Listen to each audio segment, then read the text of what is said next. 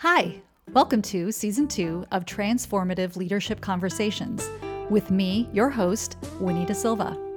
I'm thrilled to be back with you in Season two for another amazing lineup of conversations with transformative leaders.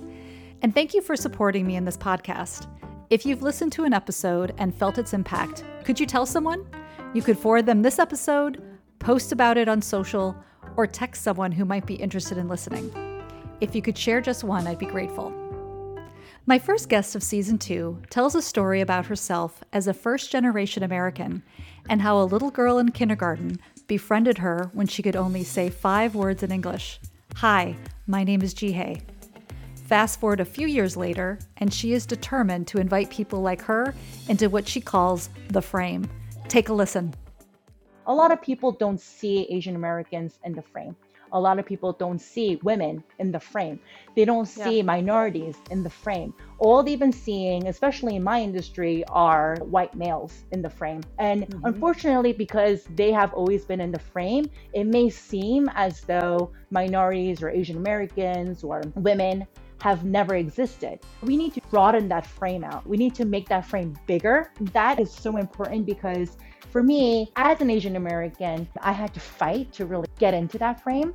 Part of my responsibility and the responsibility of other people who may be lucky enough to be in my shoes and in my position, we have to offer that invitation and pull those people into the frame and make that frame bigger. My guest today serves as partner and deputy chief investment officer of Bridge Debt Strategies Fund Manager, L L C, and has worked in real estate, securitization, and financial services for the last seventeen years. Jihae Lee, thank you so much for being on my show. I'm so excited for you to be here. Jihae, you and I actually originally met because our children were in kindergarten together a few years ago. And I immediately liked you because you were so intentionally involved with your son. For example, you were so committed to volunteering during library time that I think all the kids thought you were the librarian, or at least my daughter thought so. And yet here you are, an accomplished finance executive, stealing time away to be at the library for your son and the whole class. Anyway, I just always was impressed by that. And I thought that was pretty awesome. Actually, everyone thought I was a librarian I, and I was proud to wear that title. And it was actually somewhat hard to do because it was smack in the middle of the day. And as our kids went to school uptown and my office yeah. was midtown, but I figured out a way to, you know, just block out my lunchtime. And I spent mm-hmm. that time racing to the subway to get there to read a story and just be there with the kids. And it wasn't really only just for my son. It was yeah. amazing for me to be there with all the students, to be in a place where this is where it all starts. That's where it all started for me. Uh-huh. I grew up in New York City, going to public school, and uh-huh. to be with these kids who still are starting to dream about the motivations and what they want to accomplish in life. It uh-huh. was very rewarding for me, especially given the fact that many years before, that was me mm. in a public school library, having the resources that our kids now do, and that I'm that resource to them is such a great feeling. I just really commend you for balancing that. Women especially, but also men, struggle with how to do that in a way that feels good and feels mm-hmm. like you're doing both jobs really well. And I just think that's a really great example of that. You think about that a lot, especially smack in the middle of your day job. How do you carve mm-hmm. that time out? Over time, I've learned that sometimes you just state it out loud. I'm going to my son's school because I volunteered. And it actually is very empowering to be able to voice that, because I think it also allows other people who may want to do that but are fearful to do it too. I've been very lucky to be surrounded by colleagues who came before me, who were very family oriented and were very mm. proud of being in those moments with their children. Obviously, you can't be out of the office ninety-five percent of the time. I think if you do your job well and you mm-hmm. are able to perform at a level that is acceptable and exceeding, then you can also have the right to say, well, this is very important for me and I'm going to be there for my son. I'm going to be there for my daughter. And this is a time that's blocked out for myself. And people actually really give you a lot of respect for that. So before we get into your leadership and what drives you and how that's evolved over time and leadership challenges and all that, just tell us a little bit about Bridge Investment Group, just at a high level, and maybe what you love about your current role as the Deputy Chief Investment Officer. Bridge Investment Group is a private equity fund. It's a family of funds that manages over twenty billion dollars of A U M at the parent level. I'm the Deputy Chief Investment Officer for Bridge Debt Strategies, which is the fixed income division of the parent company. And I manage about seven billion dollars of A U M over all the investments that we make. We actually started this vertical, myself and a couple of people on our team. We joined from Morgan Stanley to the private equity world, and we decided that this would be our new home.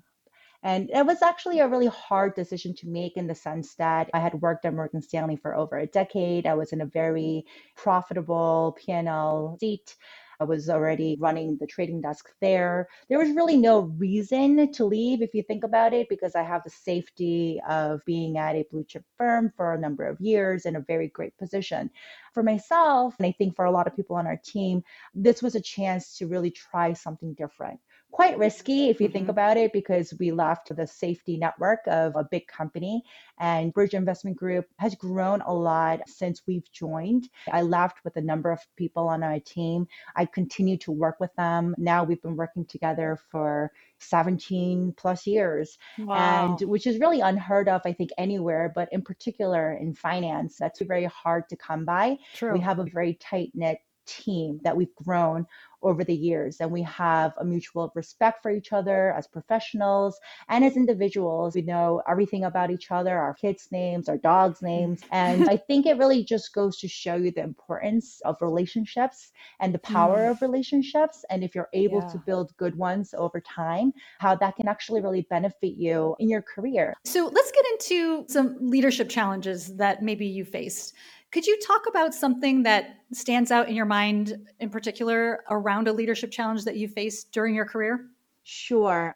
So I've been now in this commercial real estate business for about seventeen years. Like I said, I really jumped into it right out of college, joined Morgan Stanley after graduating from Brown from undergrad. And I literally have been in this industry for all those years. During that time, I went to business school and back, but I've been always in commercial real estate, and I joined a trading desk from the get-go.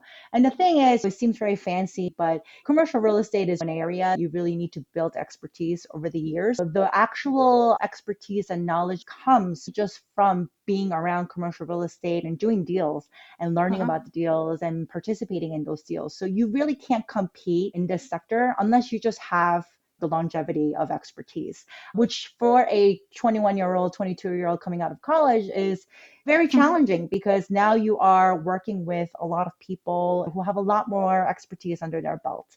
And in particular, um, in my fields where I ran pricing and I ran the trading desk versus all the other originators or underwriters who have been doing this for fifteen, twenty, twenty-five plus years, that's quite the challenge. And I progressed pretty well at Morgan Stanley and became a vice president by my fifth year. And that's wow. when I start doing pricing and giving pricing to originators and underwriters. And that was a very difficult time for me, because that is a point where now I'm not just running the numbers. I wasn't just doing the modeling. I had to actually come up with some way to communicate with the rest of our team and be able to channel the information that I was coming up with as the doctrine for what we would be doing on that day or that week. And sometimes I would be working on deals where the underwriter was far older than I, probably mm. twenty-five maybe thirty years even older than I, and obviously has a lot more expertise in real estate than I do. Yet I was there giving them pricing on the deals that they were doing. And it's, and I don't know if they were uncomfortable, but it made me uncomfortable, especially given the fact that I'm Korean American. I come from a mm-hmm. culture where you respect your elders and you're young and you don't talk back, which really clashes a lot, I think, with the kind of American culture as well as a trading desk culture.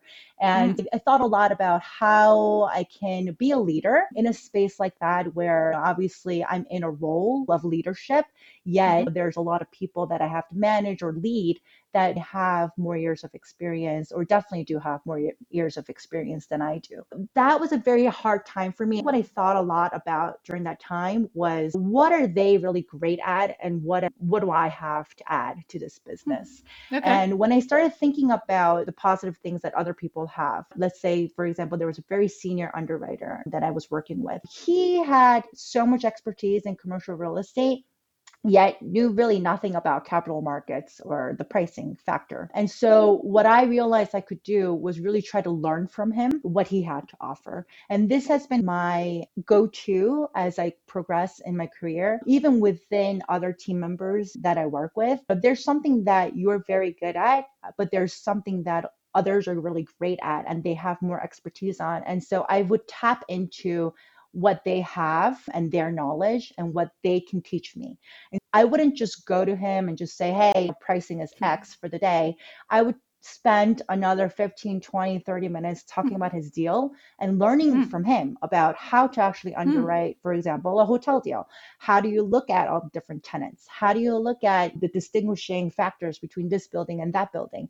And it was very interesting because people love to talk about what they know. And by me allowing fifteen, twenty minutes of my day with someone where I can actually get more information from, not only did I learn so much, but we started building a really interesting relationship where this person would be able to give me this information. So I think setting that basis in the relationship was so important, because then if I told him pricing was X, he was so much more open to any feedback that I had or any of the hmm. leadership feedback that I would have to give them. They trusted me with those numbers because now we have yeah. an ongoing relationship. And that, I think, was a way that I figured out it's not really about age. It's not mm-hmm. really about even the number of years that you've been working somewhere, but it's really about building that relationship yeah. and building a relationship where it's two-way, right? Like leadership yeah. is never about one person saying, this is the way things should be done. I think if you really want to be a great leader, it's not just about seniority, and it's not just about having spent a decade or two decades in a certain role.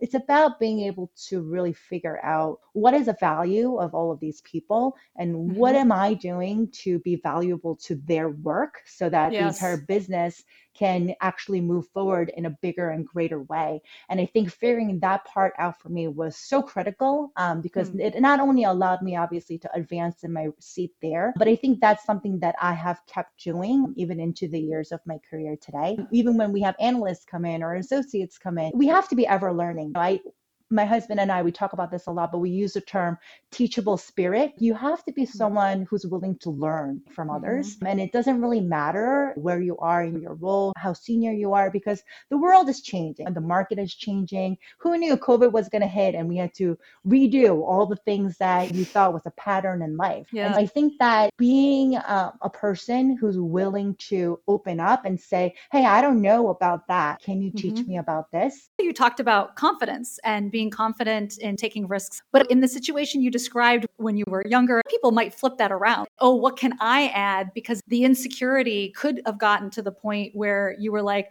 oh my gosh, I've got to demonstrate and prove my value. Mm-hmm. And you flipped it around and said, let me get inside their shoes for a minute and think about them and how great they are and how much they could teach me. And then where can I add to that? You weren't being overly confident, let me just tell you, but you weren't losing your confidence either, because yeah. you still recognize that you had something of value to bring, and, and then spending time with them and being really intentional about that. I'm going to spend an extra fifteen to, you know, thirty minutes with that person, because not right. only were you spending time with them, acknowledging their value, you were learning, and therefore your relationship, I imagine, was a good one. And so they were willing to hear from you too. Exactly. The confidence factor is very important, because I think when okay. people get worried about what they don't know, their tendency is to try to exaggerate or highlight what they do know. But I think part of being confident is being confident about what you don't know. And that's mm-hmm. okay. Yes. Not everyone is going to know about everything. And this is my whole point about how you want to be a person that is ever learning. If you have a question, be the person to say, I have a question. I have done a lot of recruiting over the years, and I'm a mentor to a lot of younger junior professionals. And the number one question they always ask me is, what advice would you give someone? And I always tell them, I was like, the number one thing you should do right now is just keep asking questions. It's such a, you know, cliche thing to say, but so many people are hesitant to ask a question because they think that it's a weakness. They're yes. afraid to say that they don't know something. But actually, if the moment you say you don't know something, that opens up such an array of information that you can get from other people. And it's interesting, you talk about asking questions and that being advice to younger professionals, because that's something I talk about with senior leaders that I work with, and how can they ask more questions? Because even though it's flipped around a little bit, oh, they're the ones that people are looking to know everything. But yet it's, it's just as important for them to ask questions, because there's a lot you don't know, even though you're a senior leader. And how can you also just bring people closer, going back to relationships? But I think you did a great job in linking that teachable spirit to confidence and being okay with what you don't know, and that being the teachable piece, but also being confident what you do know. But what I want to ask you is, Jihae, where does that confidence come from for you? I immigrated here when I was five years old okay. from Korea. And uh-huh. I went into kindergarten essentially knowing, hi, my name is Jihae, five words. Whoa. And that was wow. a very difficult time for me, because I had never been in an environment where I couldn't communicate. And I still vividly remember those days of just not being able to have the confidence that I had before. So that confidence could have been crushed. Yes. But I think that is when you really have to hone in on what you do know. So again, okay. all I knew were the five words. Hi, my name is Jihae. And I actually recall, and I'm still friends with a girlfriend of mine that I met in that kindergarten class. Really? Um, where I just kept repeating that to her. And she just kept Aww. trying to talk to me, and I couldn't say anything else. But she was so great about guiding me and like using her hands and gestures to really help me get along and go along with what the teacher was teaching us and all of that. I was just on a panel yesterday where I was on there with four other professionals. I don't know anything about some of the other sectors that these panelists are experts in, but I do know my field of industry. And it's such a great opportunity for me to be able to share, this is what I know. And, oh, I don't know about that. What do you think? And mm, to be able to hear I from other that. people about that. There's always going to be a time, whether you're a senior person or a junior person, but you are where you are because you have gotten yourself to a point where you have built up some information, whether it's yeah. the five words of, hi, my name is Jihae, or whether it's a specialized knowledge of industry. You have gotten there because you have taught yourself something. And the thing is, sure, you are going to feel uneasy. I still feel uneasy thinking about that time when I kept repeating, hi, my name is Jihae, because I really didn't know anything else. That's not the only thing you're going to know for the rest of your life. And that's confidence, knowing that you can get to point Z from where you are is very important. Confidence is not what you know at the moment. It's about knowing that you can be more than yeah. what you know now. Right. And I think that's really important. I say that to my kids all the time. It's not about you knowing the multiplication table right now. It's about knowing that if you know this, you're going to be able to one day cure cancer. Right. People are so focused on, what if I fail? What if I can't do it? What if I look silly? What if I, I don't do a great job? But actually, the what if you should think about is, what if I was supposed to cure cancer? What if I'm supposed to be the next amazing person? Like, what if I'm supposed to be the next C E O of, you know, Microsoft? Like, what if you are going to think of what if in your mind? I always tell my children, think about the positive what if. What if you were supposed to do an amazing job, but because you didn't think about that, you you never gave yourself the opportunity. Yeah. And I think that is such an important thing for confidence. I have to say, that image of you being in kindergarten and having just arrived at this country, and this little girl who you still know and are friends with, and you only knowing five words, and her wanting to communicate with you, even though you couldn't speak her language and she couldn't speak yours. First of all, I just feel like that is so symbolic of what we need in our world today, is that, yes, that exactly. kind of interaction and that kind of patience and willingness to engage with somebody. And obviously she didn't know you, you didn't know her. And I just love that. I just think that is makes my heart grow bigger. And you're right though, gosh, if you can overcome something like that and yet have a friend come alongside you, who again, you don't know at the time, to help you do that. First of all, there's just a lot of hope there. And there is a lot of confidence, because if you can get through that and be where you are today, that's where you get that confidence of what if and what could be. So I feel like you've already answered this question, but just in case there's more, when you look back over your life and your career, in addition to that, are there any other learning moments that continue to propel you forward, when you're in the midst of difficulty? One of the things I've been thinking about a lot just over COVID and in light of all the different events that are happening around our country against mm-hmm. Blacks, against Asians. You were just talking about my friend who didn't know me at that time, but she had the love or the heart or the capacity to the empathy, right? Yeah. To guide me along. And we're still friends to this day. And I think about how now if we're here, maybe I should be that person. Mm-hmm. And now that we may have maybe that capacity or that empathy, maybe that's what I need to do for others, whether it's at work or whether even as I talk to my children, how to be that other person, right? Like how to be my friend in kindergarten. Yes. Um, I yes. think that's something that I think about a lot. I'm part of the Bridge Women's Network at our company. Okay. And I mm-hmm. also am the executive sponsor for the Asian American Pacific Islander group at our company. And I've been talking to them a lot about how how there are so many people that are there, but they are marginalized, and yes. how there may be certain people who somehow have gotten to a place of visibility. Yeah. The people who are in these places of visibility really need to reach out to try to support and really get these people in the frame. Yes. For example, we're talking about our Bridge Women's Network and the next panel we're going to do. And I made a very important point that I do not think we should repeat any of, you know, the senior executives that have been on the last couple of panels, because there is no yeah. point in repeating the same visible person over and over again. That's not empowering. What's empowering is to get your colleague who just sits in the corner. They have so much to say, um, but maybe they're just not getting the opportunity. For me, that's a very personal thing because I am actually only one of three women that are at the partner level at our company okay. and okay. the only C-level that's partner at our company. And wow. I am also the only woman of color that's mm-hmm. in this group. I mention that only because I think about until I get to a boardroom and I'm like, wow, okay, this is very interesting. Or when I get into an investor meeting and everyone there is a an older white male, and it's just myself. And there is this feeling of no one's going to really say, but there are often times where it's a very visible thing to notice that I'm not like them. And there can be biases, maybe there aren't, but there could be. Sure. But the moment I start speaking and I start talking about my product and my fund, you can see their change, hmm. you know, in their face oh, interesting. And in their yeah, eyes. Okay. And for me, it's actually very empowering because I know they wouldn't say, but you know that there's a change. And that's something that over the years you learn. Don't be uncomfortable in those situations, but, mm-hmm. you know, just know that can be a moment of change. Um, yeah, for yourself yeah. too, a, a moment of growth, but a moment of change for the others, a moment yes. for them to be able to see,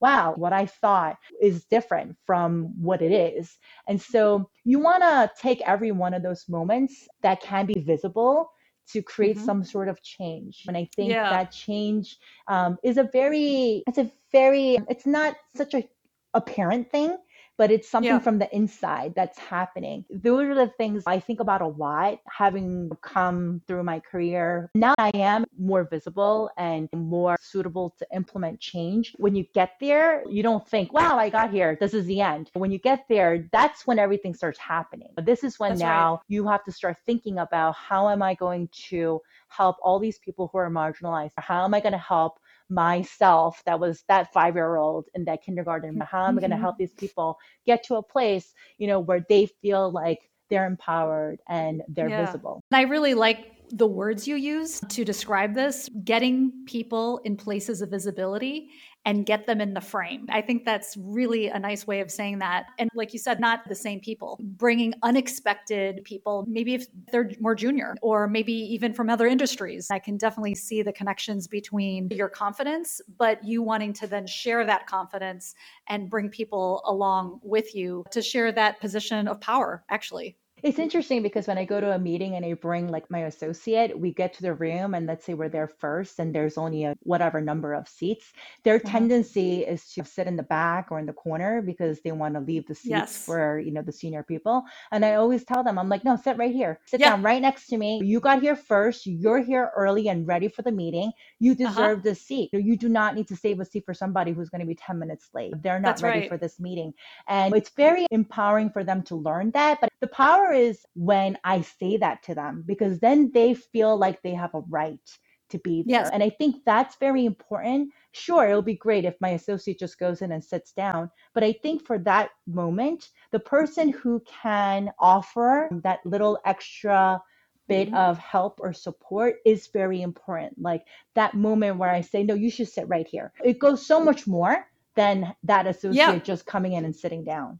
Well, because what you're doing is you're in a position of power, and yet you're a woman, you're Asian American, and you're inviting that person to sit next to you. And that's such a big step, is the invitation to say, you deserve to be here.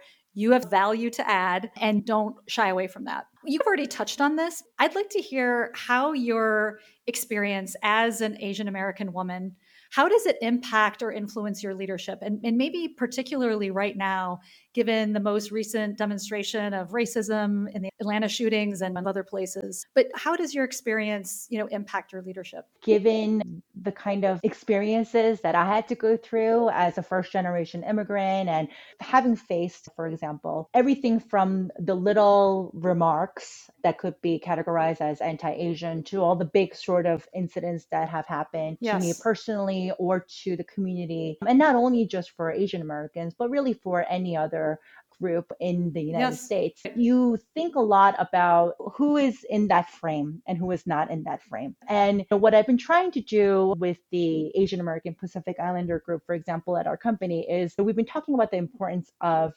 education and education mm-hmm. in terms of letting people understand and know how Asian Americans have been involved historically in mm. the United States. Because I think part of the problem yeah. is that a lot of people don't see Asian Americans in the frame. A lot of people don't see women in the frame. They don't see yeah. minorities in the frame. All they've been seeing, especially in my industry, are white males in the frame. And mm-hmm. unfortunately, because they have always been in the frame, it may seem as though minorities or Asian Americans or women have never existed, but they have. We need to broaden that frame out. We need to make that frame bigger. Maybe we just need to zoom out. We've been zooming in so much on, oh, this person was so important. And unfortunately, a lot of those highlighted people over time have always been older white males. But maybe it's time for us to zoom out. Just zoom out and look yes. at the entire landscape. Look at everything else around it that's actually supporting it. Make sure that frame is inclusive of the entire mm-hmm. story and not mm-hmm. just one portion of it. And that is so important because for me, as an Asian American, over time, I had to fight to really get into that frame.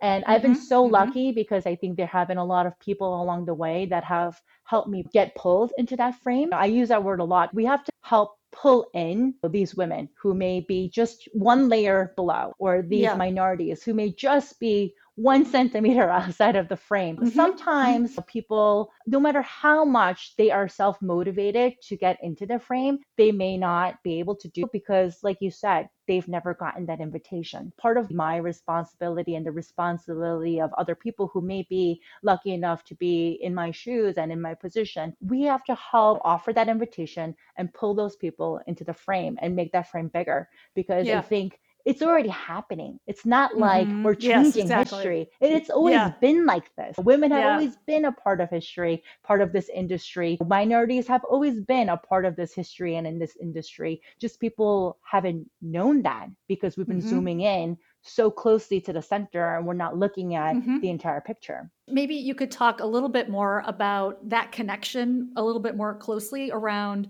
understanding the history, doing some education, and how that can increase more invitations to people of color, women, L G B T Q. How do how are those connected if you're able to, you know, the history and the education and that invitation? Yeah, the educational portion is so important. You know, I think about what I learned. I grew up in New York City in the public school system. And when we did Black History, we barely even called it Black History Month for yeah. that matter. We never celebrated Lunar New Year. We didn't have Asian American Heritage Month. Now we have those. Our children have those. And so it's yes. that much more important for them to have that information. And because if they have that information, it starts expanding their frames from the get-go. They have yes. the ability to already see that my friends are not about color or about financial situations or this or that. But they can already, it's already encompassing. It's already yes. being pushed out. And I feel like who can push that out? Sure, the institutions, schools can change and push that out, but I think it's also our own personal responsibility. That's part mm-hmm. of the reason why I volunteered at the library, because I want people mm-hmm. to know mm-hmm. that Shane's mom can be at the library and be the librarian, yes. but you want to be visible. I love that. I love that. This has been such a fun conversation. And I'm curious about, you are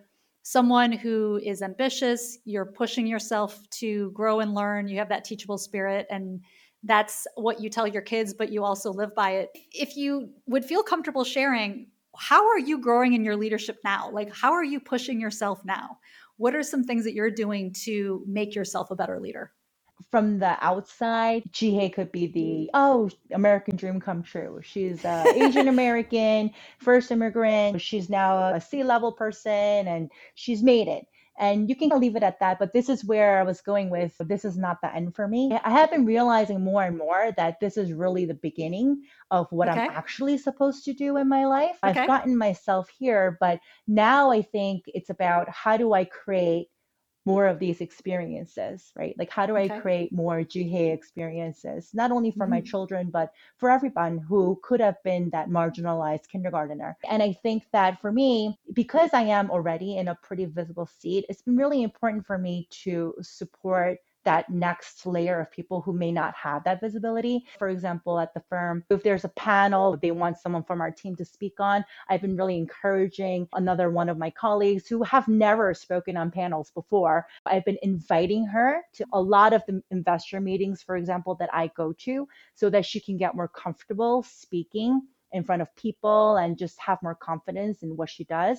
And for me, creating those opportunities for other people now is a huge thing that I think about a lot. I can just do it, obviously. And yeah. sometimes it's just easier because it's just faster right. and quicker. But it's sure. not about the faster and quicker. You have to think about the deeply rootedness of the business and the culture. And if you want to do that, you have to invest your time. What I find so amazing is, as I've been encouraging, for example, other female colleagues of mine or other minorities that I work with to be in a more visible seat, how much they want to do it. They have always wanted to receive that invitation, but no one yeah. has done that for them before. And then on top of that, there may be certain things that they may need, coaching to speak or coaching mm-hmm. to put together a better presentation, but being that resource for them. I've been so lucky to be at the receiving end of so many great relationships from colleagues and mentors of mine who are really great professionals in their field, but also just genuinely great people. And I feel it's been very intentional for me to cultivate that with my mentees or with the junior professionals on my team, to make sure that I'm empathetic to what they're going mm-hmm. through. But really, at the end of the day, like, we're all people and everyone's got their stories. And to be able to empathize with someone and their story and to help them so that they can get into the frame that we're talking about, that all comes from the relationships and the empathy. It doesn't come from numbers. What you're doing is looking around for all the other Jihaes. Yeah. yeah. But that that's such a, a beautiful thing, because I feel like that's so seared in your psyche, not only how it impacted you and the advantage and the joy and the opportunities that relationship and that moment gave you, but now you're like, okay, where can I replicate that? Where can I create more of those experiences for other people who who might, you know, not know the language and not have the skill set or not have been invited? How can you play a big role in in doing all of that? Exactly. Okay. So I feel like we covered so much great stuff. I, I loved your stories. Is there anything that you want to say more about leadership, about what you've learned, or, or anything else that, that we didn't talk about? I guess the one thing that I would probably want to mention is that yeah. it's not easy. I think that the problem with you know, these stories is that you hear them and you're like, wow, she did yeah. great. He did great. Good for them. Yes. And I just want to say that everyone's story has the downs, and yes. the ups are great because the downs were that much lower. And for me, what keeps me still going is all those relationships that I've been able to build over the years. When you think about someone's life and career, there are going to be ups and downs, like you said, but those relationships will not only help you get through the down periods, they'll celebrate you with the up periods. But I think just having those relationships and knowing that they're there grounds you for those ups and downs. And, and yet I love that you added, it's not about finding what you can get, it's figuring out where you can give too. Um, and where can you be that person too? Right. Yeah. So Jihae, this was awesome. Thank you so much. I love this conversation, and I really appreciate you taking the time to talk with me today. Oh, of course. Absolutely. Thank you so much for involving me. Thank you for listening to this week's episode of Transformative Leadership Conversations with me, your host, Winnie Da Silva. Could you take a few minutes to provide a rating or write a comment on Apple Podcasts? Also, reach out to me at w w w dot winnie da silva dot com to learn more about my work in executive coaching, leadership development, and team effectiveness.